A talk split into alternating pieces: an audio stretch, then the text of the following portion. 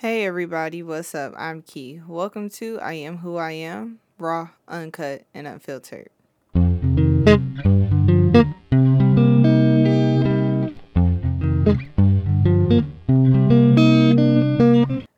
hello. Happy Thursday. I hope you guys are having an amazing day. I wanted to come on here and just let you guys know that today is really just an introduction to what you can expect to hear in the following weeks. I am going to be talking about a story that happened to me. Or really, it's about my journey and how I became where or how I got to the place that I am right now. I want to really go deep, okay? And when I say deep, I mean deep. We're putting it out there, okay?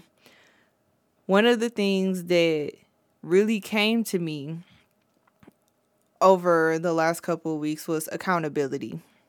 So I'm going to give you the definition of that because I want you to sit on it and think about where, how, and what happened in these stories when you begin to hear them. So the definition of accountability is the quality or state of being accountable, an obligation or willingness to accept responsibility or to account for one's own actions. This story that I'm going to tell you, once again, is very personal to me. There were a lot of ups and downs. There were a lot of tears. There was a lot of trauma.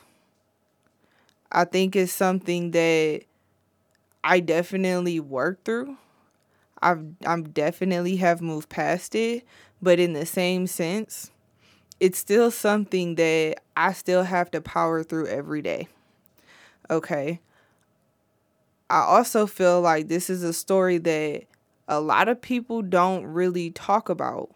And I feel like that's something that me being able to share with you will help shine some light and also provide you with the healing that you may need.